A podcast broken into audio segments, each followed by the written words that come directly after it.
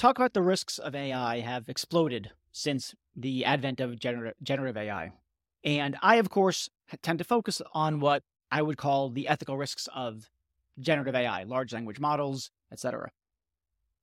I actually just wrote a recent Harvard Business Review article on this, the ethical risks of generative AI, in particular, the kinds of risks that are exacerbated or novel to generative AI. I can't stand that I have to keep saying the phrase generative AI. It's such a cumbersome thing to say, but Gen AI, I guess I could say Gen AI. It sounds a little bit too slick for my liking, but we'll, we'll deal with it.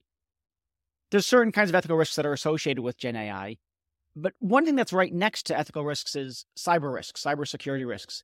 And I've heard lots of ways, or I've heard in, you know, in the air, various ways that LLMs create cybersecurity threats, but I didn't really have a decent understanding of it.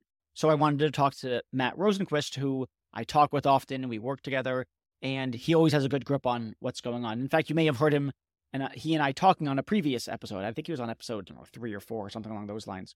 So this conversation really just starts with my ignorance and Matt educating me on what are the kinds of things that we need to think about when we think about cybersecurity risks and generative AI, particularly large language models. Really cool stuff. I mean, you're going to hear some awesome stories about different ways that people hack things. Frankly, I sort of wish I were a hacker. It sounds very fun. Or maybe a cybersecurity guy who defends against the hacks, but that feels less fun. Maybe if you've seen the movie Sneakers, I wish I were Robert Redford or something along those lines. Anyway, there's nothing for me to really highlight for you at this point. You're going to learn a bunch. You're going to learn a lot about how LLMs Gen AI in general create certain kinds of cyber risks and exacerbates existing cyber risks. Some really cool stories about different things that clever hackers have done. Super, super interesting. So I hope you enjoy it. Quick notes. Number one, you've got something to say to me. You got a problem? If you have a suggestion for me about a person or a topic you want me to have on, you want me to discuss, then please send me an email. It's em as in ethical machines, em at reidblackman.com. Send me the email. And if you like the podcast, please share with other people. Take out your phone right now, hit the five star button, write a review. Reid's amazing, or he's not, but the show is good anyway. Something along those lines. Always appreciate it. All right, let's get to it.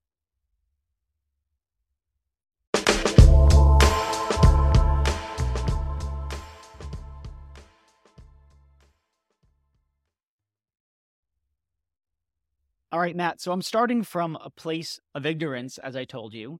When I think about generative AI and the work that I do, particularly around ethical risks, I think in terms of two categories, roughly speaking, I think about number one, what are the kinds of ethical risks that already existed pre Gen AI that are now exacerbated, or they're worse now with Gen AI? And then second category is what are the new or novel ethical risks now that we've got Gen AI? And I've got my take on that. You know, but what I want to know is the analog in the cybersecurity realm. What are the existing cybersecurity problems that are exacerbated? and what are the novel ones? Let's start there. And and I like the way you broke that up because there are ones in the forefront that are very very obvious around Gen AI.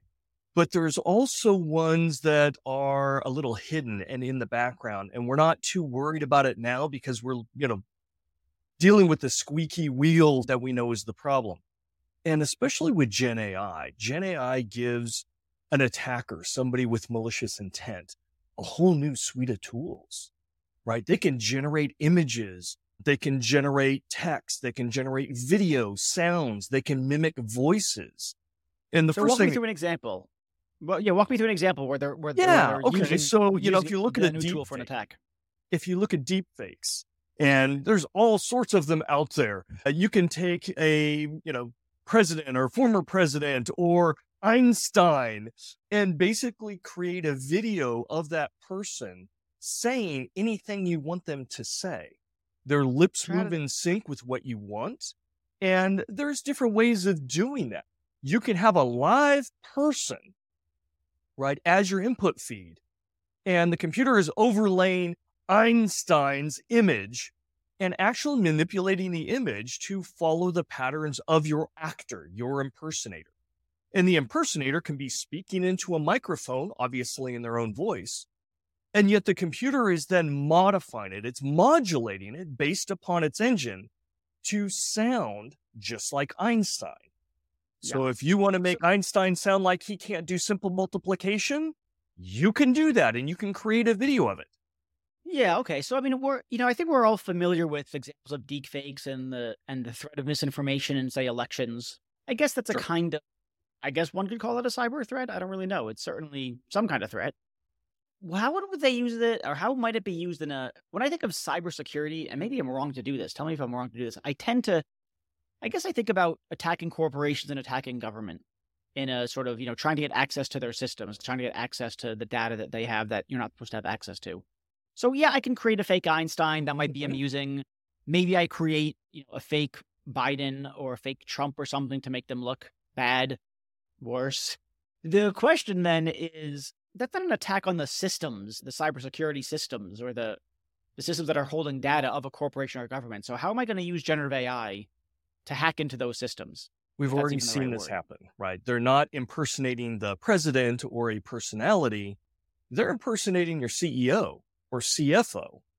Yeah. We've had, you know, an advanced level business compromise where somebody calls, uh, you know, accounts payable and they sound like this person's boss or the CFO or the CEO on the phone saying, Hey, I need you to cut a PO to Right. this right now. We're late. Send $500,000 right now.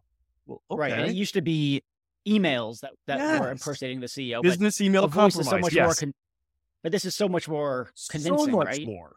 And that's just on Yeah. the phone. And we've been trained we've been trained to question That's the right. legitimacy of an email, Question your email, question not your so with voices. Why would you question the phone? Right? Somebody on the phone, right. especially He just told me. Yeah. if they're answering questions. Now, the first generation is basically having the computer create a script and, you know, play that script to somebody and hope they don't get asked any questions. But as you get more evolved, again, if you have a live actor that can have their voice synthesized to mimic that CEO or CFO or boss, superior, person of authority, then yeah, you can actually have a conversation with your so-called boss and it becomes even more convincing. And that's just Yeah, I mean. We've like also you seen people impersonate on like Zoom calls, video calls, where you're impersonating. People, you know, change your backgrounds all the time. People put funny Right. little face masks and noses and horns, you know, in real time. You can now put somebody else's face over yours. Well, and I imagine I see the face point with the voices. I imagine that you know I've seen I've seen examples like for I saw a demonstration for Khan Academy at a conference mm-hmm. I was at recently where you can start interacting, having a conversation with characters in the book, for instance. So you could have a conversation with Eeyore the donkey. This is for educational purposes, right? But you might imagine, let's say English isn't your first language, you're not that quick on your feet, but an LLM that's been trained to have a certain kind of personality might you know can as it were think on its feet mm-hmm. and so you can instead of having an actor do the interacting i imagine if it's not exist doesn't exist exist now it'll exist soon you have an llm assume a certain kind of personality you instruct it to have a certain kind of personality and then it does the interaction on the fly and not even just the personality. You can, because of an LLM, right? You can draw upon a tremendous amount of information. How about having a synthetic personality take the LSAT for you, sure right? Your face online, maybe it's not even your voice, right? But yeah, they could take that test. They'd probably pass it, in fact, right? If you look at the latest Mhm. numbers. What about uh, applying for a job? Video interview. so that's interesting Yes, that's interesting. So we've that- seen that. not- we've that's not- seen that. The Have we- image is we? the same, but the voice is different. I actually worked a case where that was exactly the point. The face was of the employee that or the the prospective employee, but the voice was Right. different. And that person got hired with this company, and a very smart supervisor in one of their first group meetings, they heard this person talk and they had a completely different accent. oh interesting And they're like, wait a second, wait a second. voice, it was voice training classes voice training they they the same. But the voice, that's, I'm sorry, that's the wrong right. part of the world. and that's sort of that's sort of fortuitous, but it might be the case that, you know, one there might just not be an accent issue, Right. and also some people just aren't going to catch it. Maybe the voice is a little bit lower, a little bit deeper, but it's in the vicinity. And then I imagine you'll also be able to fake the accent as well, Oh, right? So eventually, fake yes. the I voice, mean, and we'll just fake the accent too. So it's all it's all of a piece. this all evolves. And Okay. computing systems rely upon some level of identity, right? And we all hate passwords. We're moving away from passwords or trying to. And we're moving to biometrics. We're moving to other things. And there are other hacking tools that can take care of pieces of it. But when you start getting into biometrics, whether it be voice, whether it be image, whether it be whatever, you've got other potential risks down the road. We're not seeing a huge amount right now, but other risks down the road to be able to undermine that. Yeah, I can see this. I mean, I could see, you know, why being able to verify someone's identity mm. remotely is so important. And you can't just do it with face and voice, at least either, either you can't do it now or you can't do it in the relatively near future. And then the blockchain people are going to start screaming, and that's always annoying about identity. And I don't know, I always find that it would just say blockchain and, uh, and sovereign identity or something, and then like supposed to solve the problem. I don't, I never know how. I'm a blockchain fan, so yes, I love blockchain, uh, immutable really? records, but that doesn't undermine what we're talking about here. Right, right. are laughing and going, "Sure, you know, that's fun." Okay, there's a couple of threads going on mm-hmm. right now in the conversation. One of them is using generative AI to impersonate someone of authority within an organization, thereby gaining access to money, data, etc. Okay, I get, I get. That's one third that's going on, mm-hmm. and so I suppose there, there's going to be something like, what, what's, and then the, the analogous one is also verifying the identity of an employee or a test taker or whatever it is. In both kinds of cases, you need some kind of verification of identity. Yes. Right.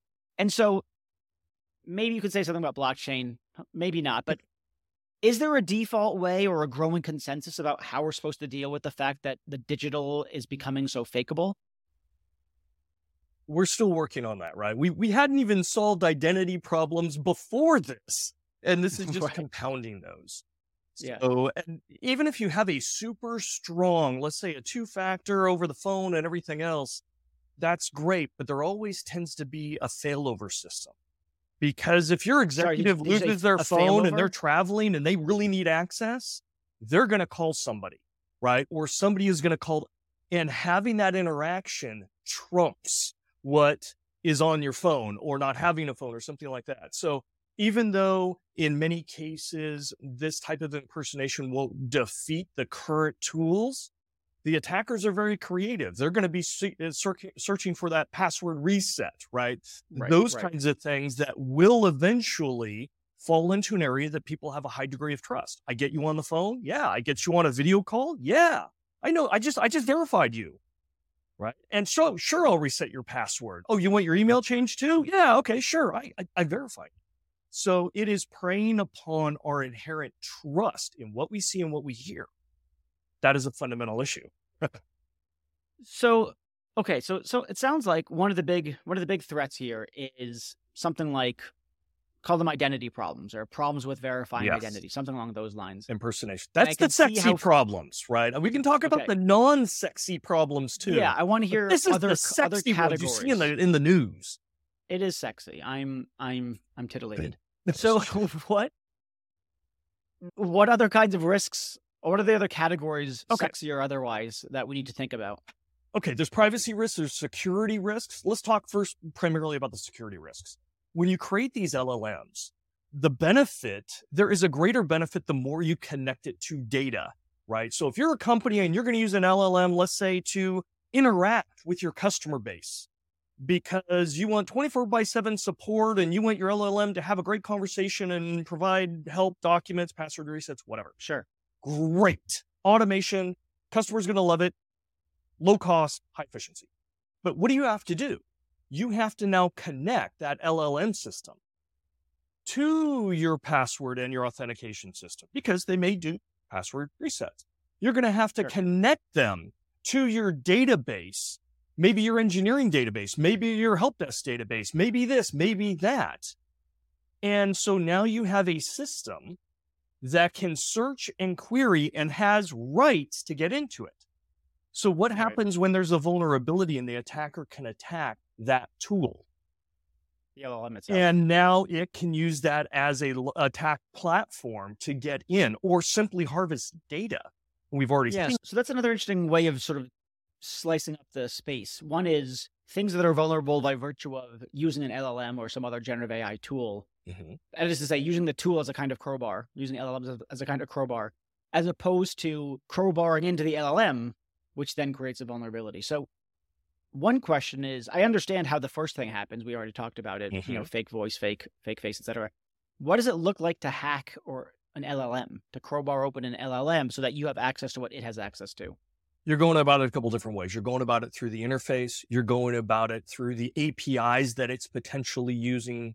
You're going about if, for example, somebody within the organization has some kind of rights into that LLM, you may attack that person. You get into their system and realize, okay, I can't directly attack the, you know, the domain, you know, the Active Directory domain, right? They're not going to but if I attack instead, I lateral across and use my rights into the LLM, the LLM has rights into that. Now I can I get so, to it. Yeah. So, so okay, let's, let's think those backwards. Okay, so so right, I can't get I can't as it were directly hack the LLM, but I can hack this person who has access to it. So I get this person's corporate account login, blah blah blah, and now I can log into the LLM, and then whatever he has, he or she has access to whatever the LLM has access to, and then you go sure. in that way. That's that's, that's one way, right? That's one way. Another way would be to go directly through the user interface, right? Yeah, how does that? Work? So for Chat GPT, like? you're using a web browser, and you're sure. connecting and sending commands through that. If on their web page they haven't secured it properly, you may be able to get past that and be able to issue commands uh, that are not informational; they're actually control commands for that, mm. right? And so anytime you have an interface that is public, you have to make sure it's protected. Okay, so that's another one. I see. So the idea is something like there are there. Tell me if this is right. There are ways of, as it were, talking to an LLM. You engage with it in a certain way, such that it's not giving you answers to questions, but it's being receptive to directions you're giving it. Yes. Yes. So you can undo, as it were. You know how I told you you know, don't disclose such and such information. Well, I've changed my mind. Now I want you to disclose it. And then it discloses it, and that's a way. But is that the idea? No, think of it this way. There was, and this was a great little hack, and this was many, many years ago. In London, they've got a huge number of cameras, and these cameras are designed to read license plate numbers. They take the image, they then do optical scan on that image, read the plate, and input it into a database. Okay. SQL database. Yeah, well, getting tickets this way in New York City. Yeah, a very creative person decided to put a, a, a sign over his license plate, mm. which was actually a SQL hack. Right. So if you put this code inside a SQL database, it would hack and follow a certain instruction. That's insane. And so, so he put the hack on there, and then the instruction was delete all. Right. That's so incredible. when the and camera so, so in theory scan- scanned it, it right, imported in the code. theory, it would take it, optical scan that that that those texts, put it in the field because of a vulnerability in the database, which they eventually closed. Right. It would then yeah. uh, uh, execute arbitrary commands that would then delete the database. We saw another situation, and this was almost 20 years ago, Uh, it was at a conference, and I'm not sure how many security professionals remember this, but it was famous at the time. There was a vendor, and the vendor had worked on a tool that could basically automate functions just from what you say. So you want to open up a folder, you just tell it to open a folder or create this or whatever. And apparently they had worked on it all night the, the previous night to finish some tweaks on it. But the next morning, they went in and stood up on stage and ran this this demo live with a microphone. And the ceo was up there and talking and saying you know hey i can do this and was giving commands. Somebody out in the audience yelled out format c yes yes yes. Okay. And the system heard it formatted the hard disk and destroyed all the code. Oh my god. That's insane so again, the attackers don't play by the rules. They see brutal. it as the tool. And the person did it as a joke, but the system heard it and just followed the instructions because that's what yeah, it was programmed the, to do. The system doesn't get jokes. That's, yeah, that's yeah. How about you just destroyed yeah. my entire product? Thank you. but the tool did exactly what it was supposed to do, but it got hacked. Okay, So to put it sort of, uh, you know, as not, you know, non-technically, obviously, Mhm. there are certain kinds of ways of getting some malicious code into a system. That's the short of it. You write some malicious code, and if it can get imported into the system, then it'll wreak whatever havoc it's meant to wreak. That's the that's the idea. And so maybe that comes through something you put on a license plate and the camera scans it and imports into its system and deletes stuff. Maybe it's voice and you say certain things Mhm. like format C, yes, yes, yes, and then it imports that and it does the thing. Or maybe it's an LLM web interface and you pop some code in there and it ingests it. Right. And instead of treating it like a question, it just does whatever the program tells it to do. So it somehow or your web subverts its- server has a vulnerability in the web server that you're hosting this from, and somebody can Hmm. hack that. Right. Because again, you have to now expose this LLM to your audience, which means you're going to put I it on see, a web right. server you're going to put it on an Right. application So the L- server. the LLM is connected to other kinds of technology that are Yeah. not in the control of the builders of the foundation Mhm. model builders, and so now they have a, a vulnerability because of their partnership with yes, potentially. Yeah, And there's other things, right? If you want your LLM to have access, you're probably writing APIs, right? Application protocols for information, pulling it back and forth. So you're creating Yeah. new APIs. That's awesome if they're written appropriately. Unfortunately, a lot of APIs have vulnerabilities in them. So you've now, in order to deploy your tool, you've created new APIs to connect to sensitive data stores, but you didn't write them correctly. yeah. And so, but they're out there, which means the end user or the attacker may not even care about the interface. They're just connecting to that server and going, okay, what APIs do you have here? Which ones can I abuse? I and see. Right. So in order for you know OpenAI to allow different companies to use ChatGPT, it creates a certain kind of you know door and lock. Yeah. And it might turn out that the key that opens it opens up more than the door they intended it to open. Absolutely. And anytime we deploy new technology, this is a risk. There is a relationship, though. The more you rush, the less security you tend to have. So if we were all calm and Yeah. thinking, okay, let's take a year to to create a AI system or an LLM or or you know something to put out there and let's do all the appropriate testing and let's validate all this and let's do pen tests and then we're going to release it your risk becomes very, very low because you're following a good methodical security architecture process. Is that really what we're seeing? Or are we seeing everybody rushing to the door yeah. to get sure. the minimum viable product out? And you hear echoes of security in the background, and they're thinking, oh, I'll do that later. I'll do that later. Let me get this out there. That poses an uncharacteristically high level of risk. And it yeah. just propagates because everybody else wants to rush out. And the hackers are over there going, oh, this is going to be good. The vulnerabilities are going to be so vast. I'm going to have my choice. right. Right. So Okay. So now we've got s- so taking a step back, we've got two kinds of two kinds of problems: the sexy and the non-sexy.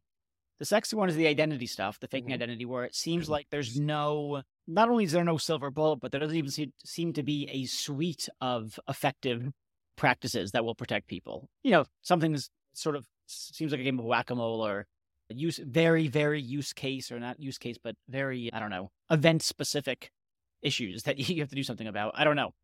So, but anyway, there's that. And I guess maybe one reason it's sexy, well, one, it's sort of Mission Impossible which is kind of Yes. cool. and- And also, it's so, it seems to be such a hard problem to solve. And then the other kinds that we articulated, interacting directly or indirectly with, say, an LLM or what you what did you call it? A horizontal attack or a lateral attack? It's a lateral attack. Yes. Lateral when you you're, when you're compromise the system, you can move around basically. Right. And and for that it seems like more standard, if you like, pre Gen AI cybersecurity strategies and tactics are appropriate. Yes. But those problems can be very pervasive. We saw this when cloud first came out and everybody rushed to it. And you even heard the Mm. cloud providers go, oh, we're secure. And people believed it.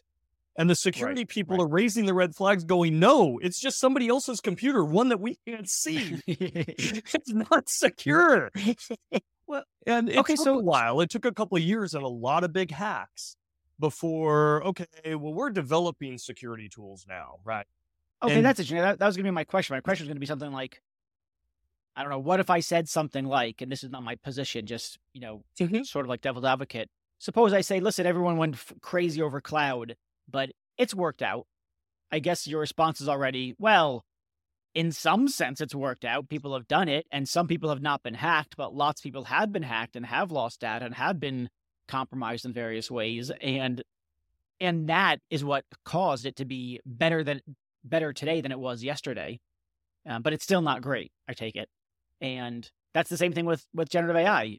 It- you you know, you might not get hacked, but lots of people are going to. Um, and if we do, if it is all okay in the end, that's going to be after there's a bunch of pain felt. And I think we're more aware of the potential impacts. When people went to cloud back in 2015 in a single year, in California, 40% of all healthcare records were breached. One year. Holy shit! Wow. And then, oh, well, back wait. then we're like, ah, who would care? I don't care if my healthcare records are breached. Now we're a little bit more savvy.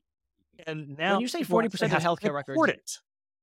When you say forty percent of healthcare records in California, does that mean forty percent of the set of all records? Does it mean forty percent of the organizations that hold records? Does it mean what does that what does that mean? 40% of Californian citizens had their healthcare records exposed. Okay, okay, yeah, that's a big number. It's an ugly number. It it really Yeah. was. Uh, we were flabbergasted. and We're think the you know the industry is going to go nuts over this, and nobody cared. The public at that point, back in 2015, didn't care, right? That's so interesting. that So now and there's more regulations, and there's this and that, and now there'd be massive lawsuits, and people would leave their you know healthcare, and companies would abandon one for. no- eh, The situation's changed. So if we just go historically, oh well, you know, cloud turned out okay. We're in a different world now. Right. And the data that we're looking at, these AI systems are supremely good at aggregating data from different databases, right? Synthesizing it in to be able to come up with more and better accurate and realistic results, hmm. which means you're connecting them to more databases.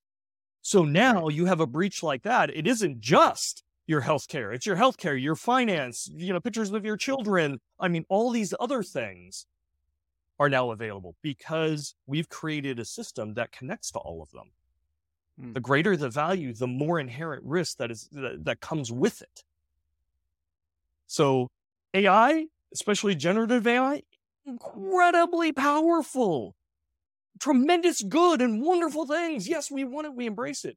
But we can't ignore that little voice in the back of our head. There is an equitable amount of risk if we don't address it that comes with all that goodness. Other kinds of risks that we need to be aware of, or does that pretty much cover them? There are other kinds of risks. Uh, You can, so with AI systems, it, it really depends on who you're talking to, right? If you are the product owner of this AI system, this generative AI system in your company, you want that IP, the engine, right? You want that protected. You don't want your competitors to go out and be able to copy your secret sauce and duplicate what you're doing. So, okay, we've got more IP to protect you talk to the privacy people and they're like, oh, well, wait a second. Let's see what data is going out, right? And who can get access to that? Hey, security, make sure we don't have inappropriate data, right? Privacy, personal identifiable, healthcare, financial data, whatever, being exposed. And even if think- de-identified, the very tool we're using to access it may be able to re-identify it. Uh, Right. So there, the issue is okay. Listen, if you're going to use, if you're going to use a third party like a, an OpenAI or a Microsoft or a Mhm. Google or whatever, then what you'd better do is, I guess the thought is, use a filter, some kind of filter, for PII, personally identifiable information, or other kinds of sensitive information or corporate information, before it actually gets sent out, you know, over the wire, as it were, to the foundation model company. Is that the, is that the idea? It is. But it might not be sufficient. it might not be Because sufficient because again ai is really good at inferring conclusions. So if Sure, i yeah. ask it a question hey you know out of my employees how many are going to inappropriate websites? Now you may have a filter out there that blocks the names. So it may come back and say 10 10 employees. Okay but i don't know who can you show me the 10 employees that are going to inappropriate websites? No, I can't. I don't have the names. Well, okay. Can you tell me the n- machine names of the 10 employees. Oh, well, sure, because machine names, that's, that's, not, you know, right. Oh, okay. yeah. So So these are the machine names.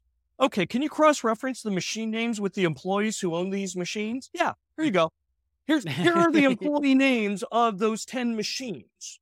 yeah. Thank you very much because you have access to all this and I can Yeah. put queries in very quickly and and basically undermine those filters.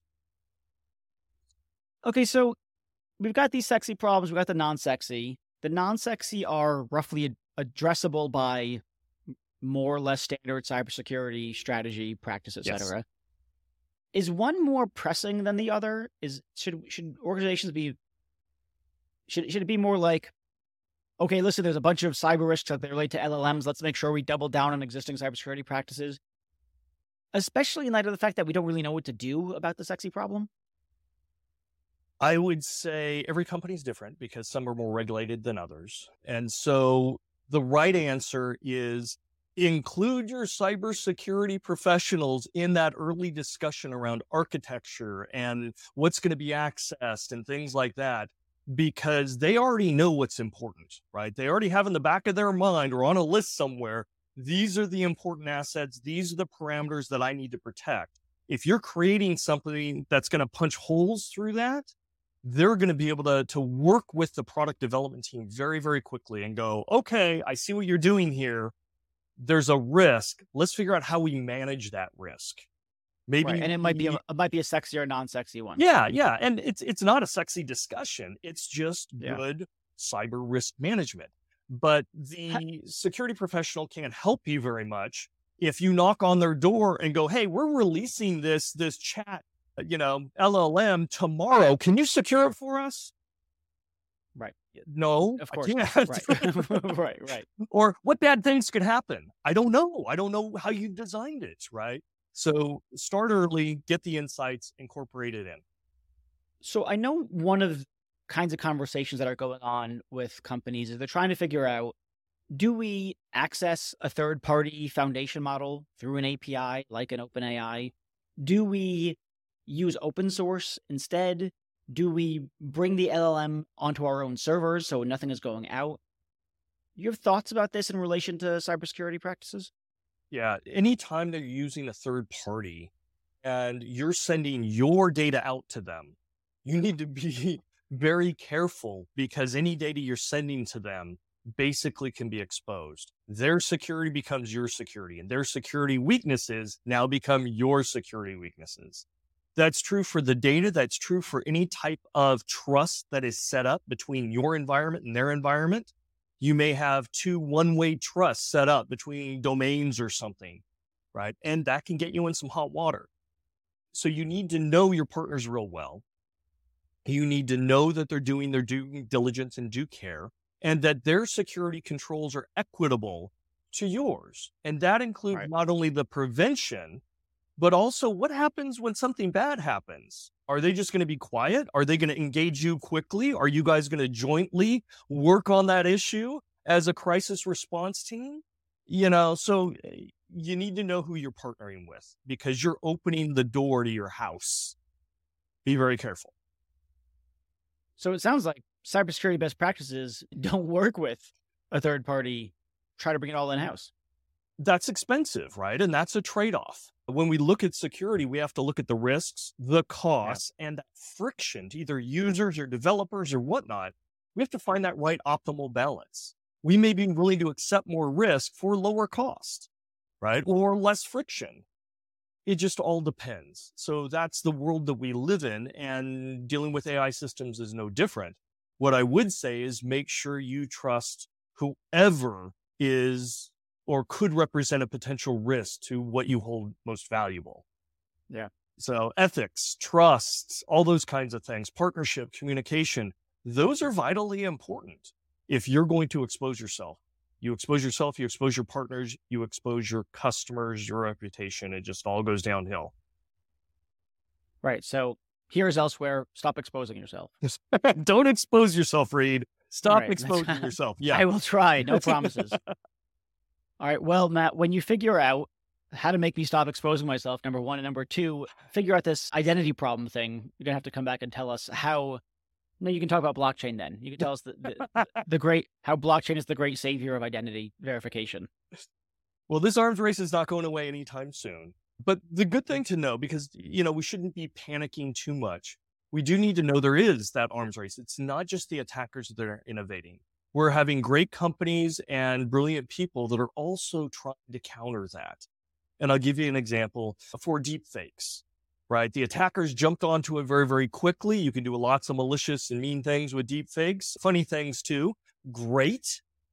We saw some companies come out and go, hey, we've developed a deep fake checker that will identify deep fakes. In fact, a very large sure, company yeah. came out and I think they said it was like 96 or 99% accurate.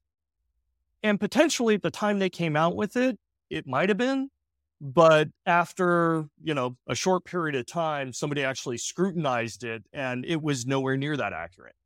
And yeah. every yeah. day, it's going to get less and less accurate. Why? Because, well, the other side continues to innovate and get better.